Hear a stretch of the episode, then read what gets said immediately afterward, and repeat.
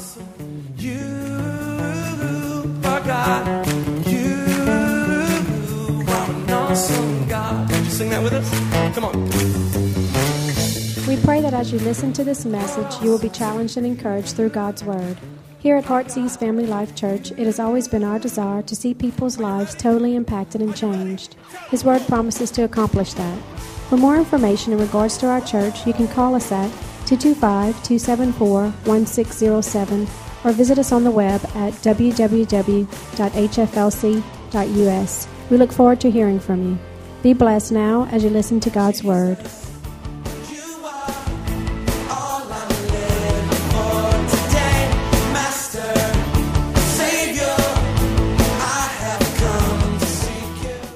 Man, wake up tonight. It's okay. We're happy. Tonight we're going to continue and finish the series that we began last week on the trap of Halloween. And we've been uncovering its traps and snares. It has the appearance of just being about fun for kids and plenty of candy. I'm all about candy. Anyone love candy? I love sweets. I love candy. I was telling Miss Nancy, I said, Miss Nancy, it is absolutely disgusting that we had this fall festival with bags and bags and bags of candy. And now on Tuesday morning, there's not one piece of candy in my office. Disgusting. I should have been going around with a bag myself instead of filling other kids' bags. But you know what? Its roots, the roots of Halloween, are much deeper and darker than just fun and games and candy. Listen to this that I pulled off the internet today. Some of you may have heard this report through K-Love today, but I pulled it. It was done by ChristianNet.com. And it says, should Christians participate in Halloween? The president of ChristianNet, Bill Cooper, stated, "It is the responsibility of parents to explain the origins of the traditions to their children. Out of 2,000 Christians surveyed, an overwhelming 66% believed that all Christians should avoid the celebration of Halloween altogether." I was really pleased when I read that. I was like, wow, we're coming up. One pollster said, "Halloween is evil. It glorifies the devils." Others made reference to the original roots of the holiday. Halloween was a pagan festival and still is. If we participated, what are we teaching our children? These are quotes that people said. Some felt that all holidays were holy days and should always focus on celebrating holiness. Celebration should always be about honoring Christ and those that behave in a Christ-like fashion. I don't see where Halloween, one person says, falls into that because there is nothing Christian about the Devil's Day. 22% of those surveyed did not feel that there was anything wrong with the celebrating Halloween. It's okay as long as you explain to your kids where the holiday originally came from. Others felt that even though Halloween was a pagan holiday, the fact is not known anymore. And in our society today, all holidays have become commercial. And therefore, it's just a great opportunity for us to buy costumes and candy. It's really just like a costume party, others said, for kids. Still others, and again, this is Christian, still others participated in Halloween on a regular basis and did with the understanding that it is the parents' responsibility to inform the children of the tradition. The parents must explain things to the kids and let the kids decide if they want to participate. My God, I thank God for parents that didn't give me the option for certain things. 12% of pollers were unsure about whether or not Christians should participate in Halloween. I really don't know what the real meaning is, so I just don't know, one said. As long as you are not walking around worshiping the devil, it's fine. Another surveyor talker responded, "The kids really like this holiday, and if you take it away from them, especially if they go to a public school, everyone will make fun of them." So differing opinions out there in regards to the subject of Halloween. Our stance here at this church is plain and simply this: if you don't stand for something, you're going to fall for everything. Last week we looked at 2 points in regards to Halloween. The first 2 points we covered last week was this. Number one, Halloween is all about deception. But really, it's more than just Halloween being about deception. It's the founder and the originator of Halloween who is himself the deceiver. Come on now. The devil is the deceiver. That's the realm in which he operates and works. And he's successful at it, so why should he change? Unfortunately, today we are still falling for the same things and the same tactics. Really, there are three of them. The three tactics that Satan has used on mankind since the very beginning. If you return to 1 John chapter 2 and verse 15, I will show you these three areas.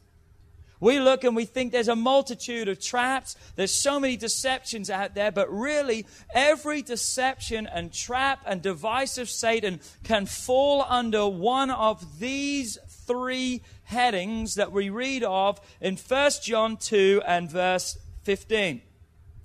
It reads as this: do not love the world, nor the things in the world. If anyone loves the world, the love of the Father is not in him. That is pretty plain and pretty direct right there. But one thing we've got to understand, when it talks about the world in here, it's not referring to the physical creation.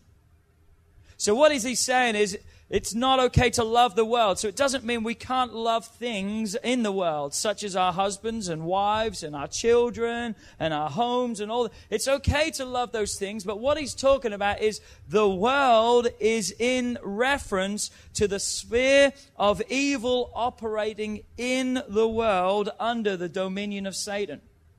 So when he says we shouldn't love the world, he's talking about the principalities and the powers of evilness that want to rule and reign in our lives. If there's a love of those things, the Bible clearly says that the love of God is not where? In us. Verse 16 says, for all that is in the world. So remember, the word world means the evil, the demonic presence. So everything, really, to paraphrase, that Satan has is as follows, is what the Word of God says. And what three things does it list? Number one, the lust of the flesh. Number two, the lust of the eyes. And number three, the pride of life. So it says, for all that is in the world is the lust of the flesh, the lust of the eyes, and the pride of life, is not of the Father, but is of the world. These are the three areas that Eve fell in. Back in Genesis chapter 3, that the Bible says that when she saw that the tree was good, what is that? The lust of the eyes. Let's go down the list. What did she believe before she saw the fruit? She believed that she could be as who? God. What is that? The pride of life. That, wow, I can have this. And then the Bible says that when she saw through the lust of the eyes, it appealed to her what? Her flesh, and she wanted to take a hold of it. You see, these are the three areas in talking about deception that we need to be aware of. These are the three target areas that Satan uses against every man that has ever been born on the face of this earth.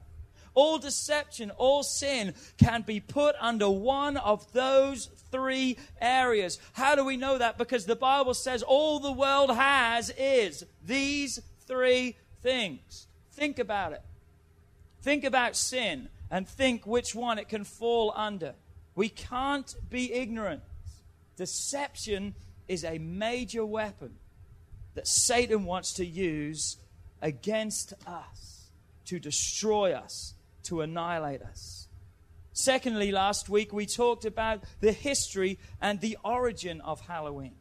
We talked about we can trace it back to some 300 plus years even before the birth of Christ.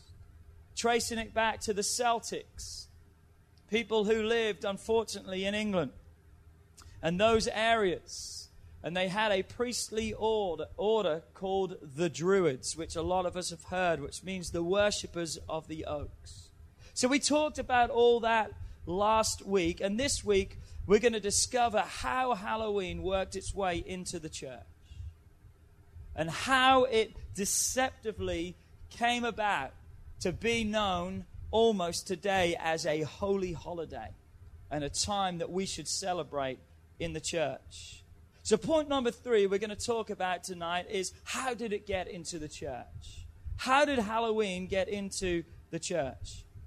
When Constantine became emperor of Rome, he made a law declaring Christianity to be the official state religion. It was made a law, and basically in making it a law, he said no one has a choice. This is what you're going to serve, this is what you're going to do, and there's no ifs, ands, buts about it. But you got to understand, Christianity there is not Christianity as we know it today, because at the time when he made this law, it took place during the time when Roman Catholicism had become a world power both in religious and political areas. So what he confessed, or what is confessed as being Christian back then, is really Catholicism. So you've got to understand that, okay? So it came into the Catholic Church. It wasn't Christianity. Again, you've got to understand that as we know it today and throughout what we see of the Word of God. Constantine was passionate about his newfound faith. He was zealous about his beliefs to the point that he demanded that everyone convert over to this newfound faith. If they didn't, it was plain and simple. You'll face the penalty of death. What a nice guy, huh? Popular guy, I'm sure. But you see, he was the emperor, and therefore what he said was final. If you would notice, even right now, as we look at what labeled itself as Christianity, as I began to look at this, I thought it doesn't take long for me, and I hope the same for you, to see the blaring in your face differences between what they called Christianity compared to the relationship I now have in Christ. I know, yes, that God doesn't want any to perish. And I know that the Word of God says God wants all to have everlasting life, but it's not forced upon us. God has never forced it upon us. Why? Because love is a choice. Love is a choice. Yes, God could have forced mankind. How do we know that? He's God. He could have done anything He wanted. God is God, and He has no equals. But love demanded freedom of choice. How many times do you today hear, if God was such a loving God, then why does He allow? It's because of love, unfortunately, we see a mess around us today. And let me clarify that point. It's because God gave us freedom of choice, and man's choice hasn't been good. But because He loved us enough that He didn't want to force us to worship Him, to serve Him, but He wanted it to come from a heart. People have got it backwards today. It shows the love of God, because these religions and these other things force it upon people. It was forced upon. And one day, again, we're going to see a religion that's going to be forced upon mankind, as the Antichrist is going to come into power. And he's going to say, you either take the mark or you die. And people are going to be beheaded, the Word of God says, if they refuse to take the mark of the beast. Again, we look at these things, and we've got to be aware of these things. Thank God I serve a loving God that gave me a choice to serve Him. But these people weren't like that. And what we've got to understand is, when these people were giving a law and it was told to them, if you don't do it, you're going to die, it wasn't just an empty threat. It had weight and power. Because these people were used to seeing literally thousands of people thrown into an arena and being ripped limb from limb by lions. And you know what? They called it sport. They called it fun. It was celebrations. It was festive, as they would go to the arenas and cheer and watch and hope that the emperor, with fights and everything, would put his thumb down to see blood drawn and people lipped. ripped limb for limb. It was vivid to them. So when they heard that they would face that kind of death, you know what happened? They said, we know what we'll have to do. But they said also, we're going to go in it with a plan. The church of that day was flooded with pagans, not converts. The church of that day was flooded with pagans, not converts. Why? Because it was pagans that had a plan to save their lives. They didn't want to die. They wanted to save their lives, but yet still hold on to their beliefs and their values. Have you ever really thought about that when people talk about their values out in the world, their values? It's really kind of an oxymoron, isn't it? Because they talk about their values and they don't have anything of value in their values. Have you ever thought about that? They want to hold on, oh, this is my values and I live. There is nothing valuable about what you're saying. It's empty. It's defeated. It's nothing. But these people wanted to hold on because, again, why? Deception. Deceived into believing what they had was something they couldn't let go of. So they brought their traditions and pagan practices and ideas into the church. Just stop for a moment and think about that thought. Just think about it. In trying to adopt a method to stop paganism, the church now began to promote it. Think about it as we talk about it in a minute. They tried to stop paganism. Everyone needed to convert. Everyone. But instead of stopping something, they promoted it. Who was the joke on? The joke really was on the church of that time. Why? Because the church accepted the customs of the world instead of giving them the truth of God. Sounds familiar, doesn't it, today? That we're still trying to please everyone at the expense of God's word. That instead of standing up for what we believe, the church many times today is just saying to everyone, come on in, come on in. They're now trying to pass laws, and you may not be aware of it. They're now trying to pass laws that literally me as a minister and a preacher, if I stand behind a pulpit and say homosexuality is a sin and you are going to hell for it, that I could literally be locked up and imprisoned for saying that from behind a pulpit. This is the life and the world that we are living in today. That they're saying, you can't say that things. You can't say that. Listen, we're going to say that. We're going to say that. Why? Because we're not going to accept paganism and the things of the devil into the church, because a watered-down gospel is only going to produce watered-down results. And you're not here today because it was watered down. You weren't here today because it was a feel-good gospel that was preached to you. You're here today because someone loved you enough to tell you you're a sinner and you need a Savior. But the church, you see, has become so comfortable. My aunt told me of a big church near them in Atlanta, a massive church. It's growing leaps and bounds. But this is my aunt's comment on that church. She said, everyone I know who goes to that church has no conviction. She says the things they do, the way they talk, the way they live is no different from the way they did before. The only problem now is they think they're okay. Because they're in church and they go into church. You see, we've got to watch because man's way will never give release. Religion will never produce release. It's only relationship in a loving Savior. Man does not have the answer. Only Jesus is the answer. Oh, let's try and do this and try and do this. The Bible says, if I be lifted up, just let me handle my business. Come on now.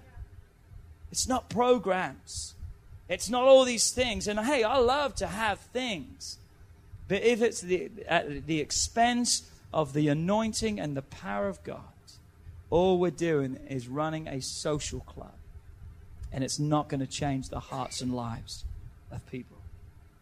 So here we are. They're trying to erase. They're trying to do away with. But now they're finding themselves infested with it. What are we going to do? The Pope, the priests, they realize, oh no, we have a serious problem here. How can we change what is happening?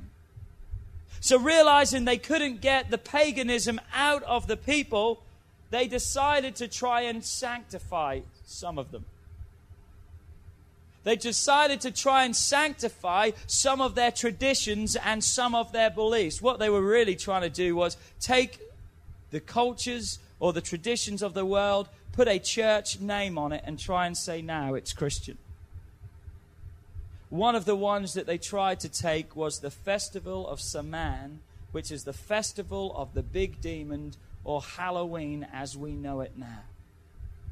In the 9th century, the Pope declared a new day in honor of all the martyred saints, this being November the 1st, and therefore October the 31st now took on a new name as the Eve of All Saints' Day.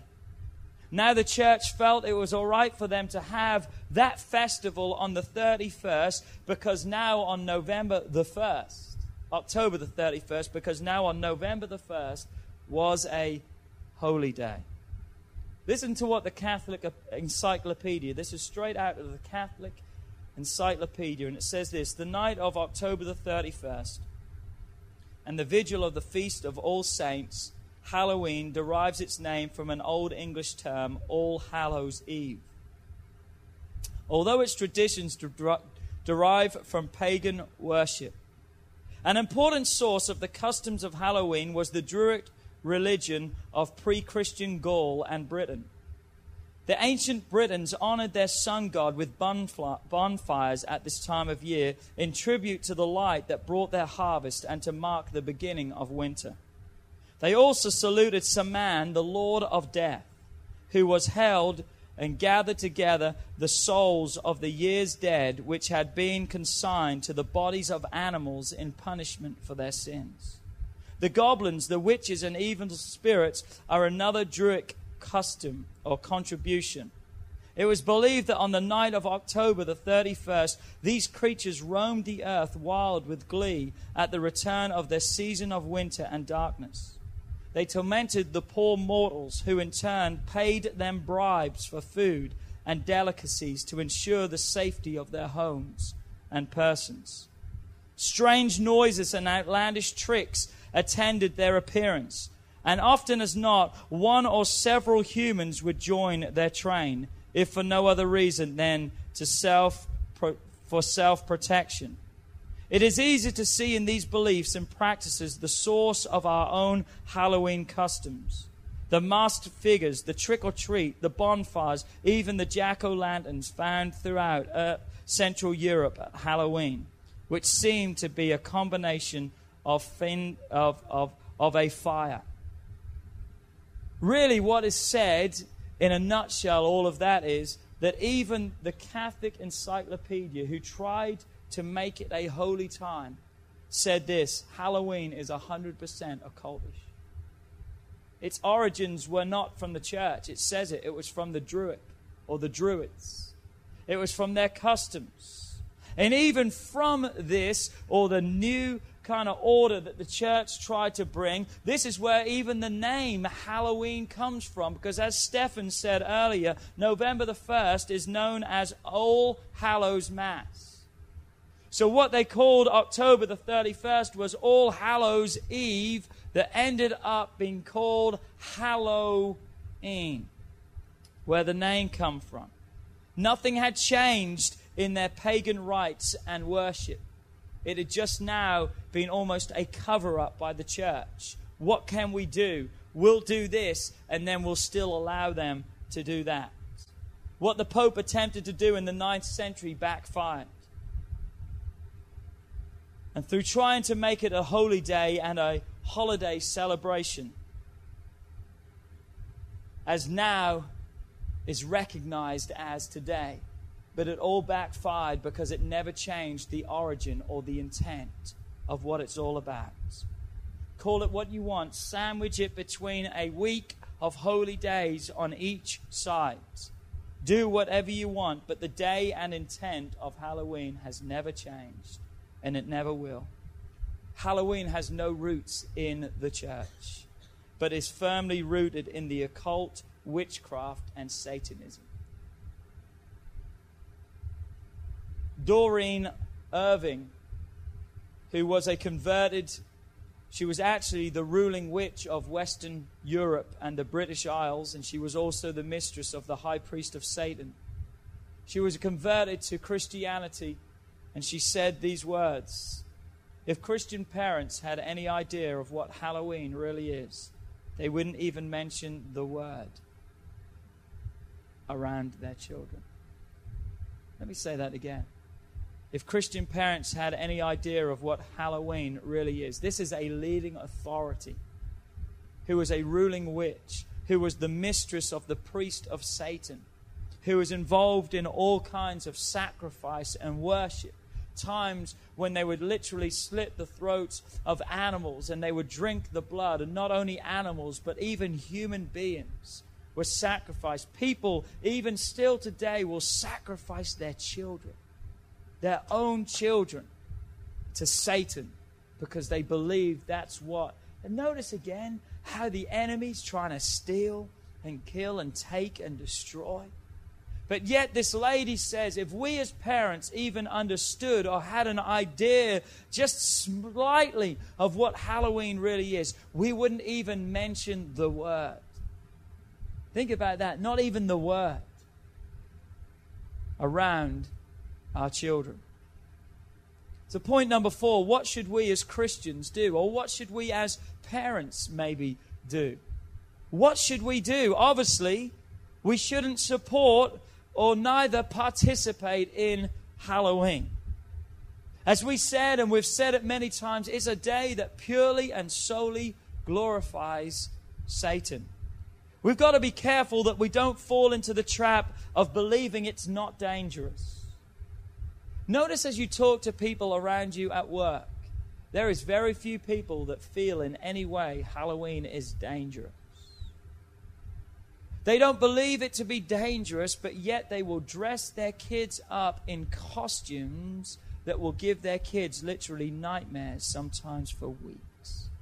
To see some of these costumes that they have now, and I just watched on the news today that they have just released, and I know it's different, but yet it's all the same origin. They just released a game for these PlayStations or whatever, Xboxes today. They just released a game today that they said is so realistic that they've already outlawed it and banned it in England because it is so graphic that you literally stab people, and it's just a man. I saw a clip of it, and it is so lifelike you're watching a video, and it's so graphic, and they were wanting Dr. Phil to talk about it today and what he thought about it and stuff. But I'm telling you, if it's been outlawed in England, England has got some serious problems. If it's been outlawed there, then my God, it definitely needs to be outlawed in this nation. But what is happening? We are saying it's okay. It's just a little game. It's okay. It's just a costume. It's okay. It's just a harmless bat or black cat or witch or goblin or ghost or monster. It's just not dangerous. We talked about it last week. There is not one image of Halloween that in any shape or form is attractive and nice. Everything is dark. Everything is demonic. Everything is of the devil. But just because we don't sense or feel it's dangerous and visually seeing it as harmful, we've got to be careful we don't fall into that trap. Because you know what? No matter my opinion of something, no matter whether I feel, well, it's just harmless or it's this or that, the origin and the history tells us it's completely something different. Come on now. It doesn't change, my opinion doesn't change the roots of Halloween. I can try and deceive myself into thinking it's okay all I want. But you know what? It doesn't change. You know, I read this article in regards to Halloween that people can say, well, I don't believe all that stuff. Well, you know what? Just because you don't believe it doesn't mean it didn't happen. They wrote an illustration that, you know what? I wasn't there to see the man walk on the moon, and I can turn around and say, I don't believe he walked on the moon. But just because I don't believe it doesn't mean that he never did. And we've got to realize that, well, I just don't believe that, and I don't feel that, and it doesn't bother me, and it doesn't, you know what? It's not about your beliefs. It's about what the truth is. It's about what really is reality. We've got so good at turning a blind eye. We don't want to offend anyone. We don't want to hurt anyone. We don't want to step on people's feet. You know what? I don't like to offend people. But you know what Jesus said? Even in the fact of the symbol of Christianity is an offense to people. Why? Because the cross is not a beautiful symbol. Back when the cross was used, people would walk down streets and hearing moaning and groaning that every side of the street, they would crucify people around these major cities in intersections, reminding people, if you'd stand in defiance upon us, that's what's happening. Now we drive down the streets and we still see billboards and we see trees. Back then, it was literally lines and lines of crosses with people hanging, groaning and just dying, literally, that people, and when Jesus came up and started talking about take up your cross and follow me. Come on. All they recognized and realized was the pain and the suffering and the anguish. The symbol, or the very symbol even of Christianity. It's not something that's nice, and it's not something that feels good. And so therefore, what are you saying? It's going to be offensive to people. But you know what? Thank God that it's not. What? It's not empty and has nothing. But yet, there's power in it. There's deliverance in it. We've got to educate the next generation. We've got to instill within our children the importance of making a stand. I began to think about this when I wrote down that thought. I'm glad I'm not a kid anymore. Why? It's hard for our kids. It is hard for our kids. At our fall festival, Lizzie asked a kid a question. Who died on the cross for you, a little kid? And the little kid's answer was Tupac. Tupac. The rapper Tupac, a kid thought, died on the cross for him. It's not a joke. Come on now, it's not a joke. It's not a joke that kids think. Another kid was asked, where does Jesus live? And that child said, in hell. It's not a joke. It's hard to be a kid today. The struggles and the pressures. You know what? I'm just going to be honest, since none of the young people are in here. I'm glad I'm not at school anymore. I'm glad I'm not facing these pressures. I'm glad that now the struggles and the things that's going on around our children. What have we got to do as parents? We've got to make a stand for what we believe. I'm so proud of Hannah. In the fact that Hannah went and stayed with a young girl who's on my soccer team. She was in church with us on Sunday. I'm so proud of Hannah that when she went to her house on Friday night, the little girl wanted to watch Harry Potter.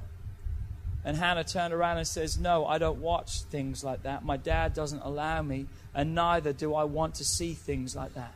So when I asked Hannah what they did, she said, well, we didn't do too much. We just watched a little bit of this, but we had to turn the TV off because I told her I didn't want to watch Harry Potter. You know what I told Hannah that night? I said, Hannah, I'm so proud of you. So proud of you for making a stand. So proud of you for standing up for what you believe. Come on, parents, we've got to educate our kids. They've got to see it. The best example our kids can see is in the lives that we live. Because you know what? A lot of kids will begin to think. I was talking to someone on the phone today about something that they were doing in their life that was wrong. And you know, to get the point across to them, I said, what would your parents think? Well, they wouldn't be very happy. We've got to be parents that our kids can bounce thoughts off of and said, what would my parents, what would they have done in a situation as this? What would they have done? And you know what? Maybe some of you as parents have failed and not brought your children up how you should have. But you know what? It's not too late to say to them, I was wrong in what I believed, and now I know what I believe, and this is how you need to live your life. That's not being a hypocrite. That's just realizing that you now know the truth. Share it with your kids. Tell them how you were wrong. Tell them these things. You know what? It's not enough to tell kids anymore today. Just don't do it. We need to tell them why. Just don't smoke. Why? Well, just don't do it because it's against God's word. We need to educate our kids. Yes, it's against God's word, because the word of God says, don't defile the temple of God, and your body's the temple of God. But we need to also let them know the health issues and all these other issues and things. Instead of just saying, well, just do as I say. We've got to teach our kids. Why? Because you know what? I can't be with my kids 24/7. But you know what? The word of God can be hidden in their hearts. Come on. Thy word have I hid in my heart. For what purpose? That I won't sin against you. We've got to give our kids the word. We've got to give them truth. As I said earlier, don't feed your kids opinions. Why? Because opinions come and go. Feed them the word of God. It's not old-fashioned. It's still as real today as it ever has been. Give them loaded ammunition to fire back with.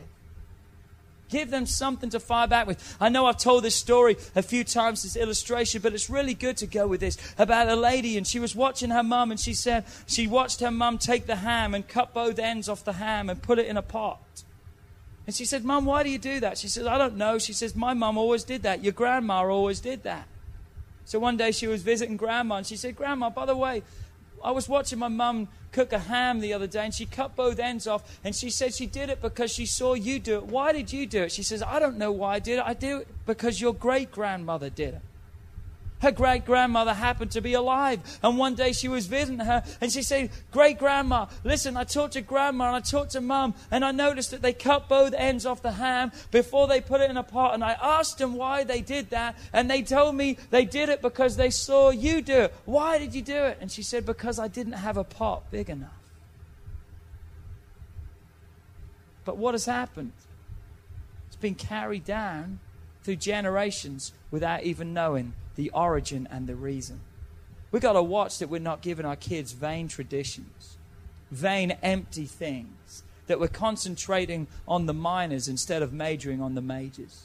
We need to give our kids. That's why I'm so glad here that even in our nurseries, I was talking to a guy today. He's got a 13-month-old baby. And he says, I want my baby to be brought up in church. I said, bring it to our nursery. I said, because even at that age, we teach them about God. I'm so glad that even in our nurseries, from the youngest age, we educate our kids. We tell them about God. And then they go into our children's ministry, where Rich and Sherry, and one of the things that they've been doing is putting the kids on the spot and just asking them questions and seeing how they respond. And it's in-your-face questions. And we're getting ready to have a mailbox in the church, in the kids' area, where the kids can write down questions anonymously, or maybe put their name, just questions and things that's facing them, so they can start addressing them, and they can open the mailbox, and they can tell them from the Word of God, and then through our youth and every aspect. I thank God for a church that still believes in the Word of God and teaches it to our kids.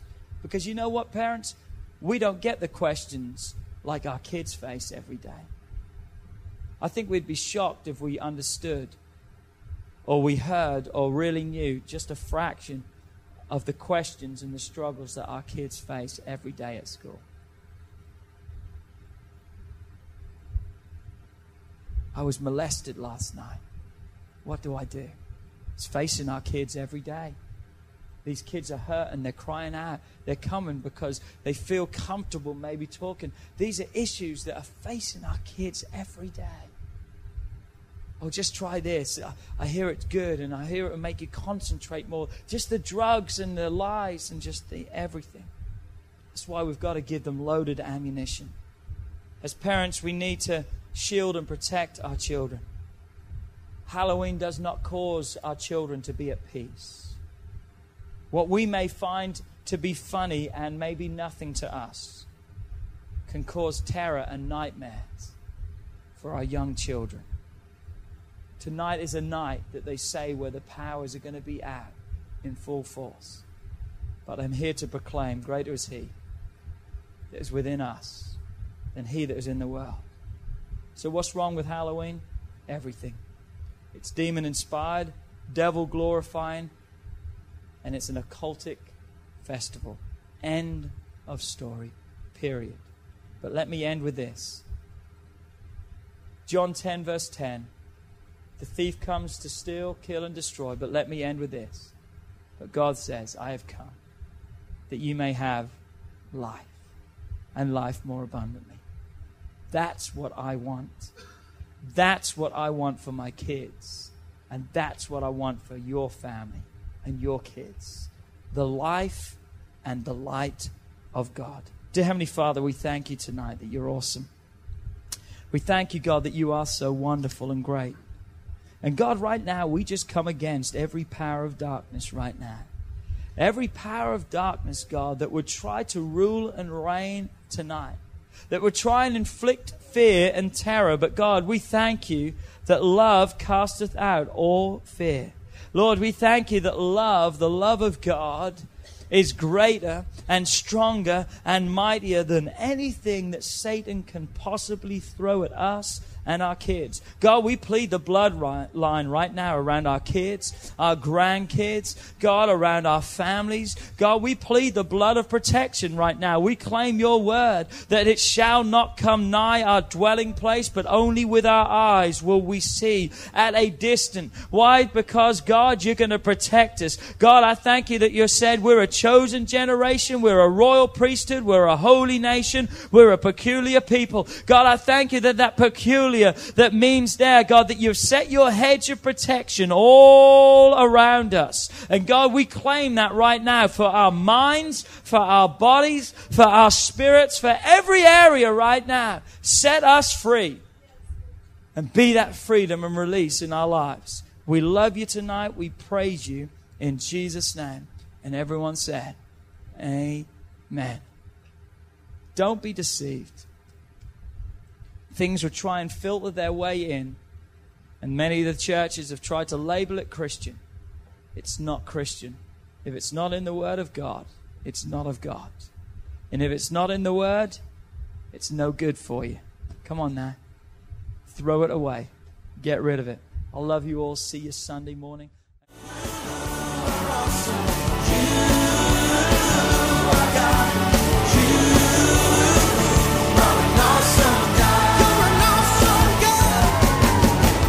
We would like to thank you for listening to this message today. We pray that your life has been challenged by what you've heard, but we also know it will be changed as you put God's Word into effect. At Heartsease Family Life Church, our doors are always open to help. If you need any more information or just a friend to listen, we are here. Call us at 225-274-1607 or email us at pastorp@hflc.us. Remember, put God first in your life and everything you do will prosper. We look forward to seeing you soon. God bless.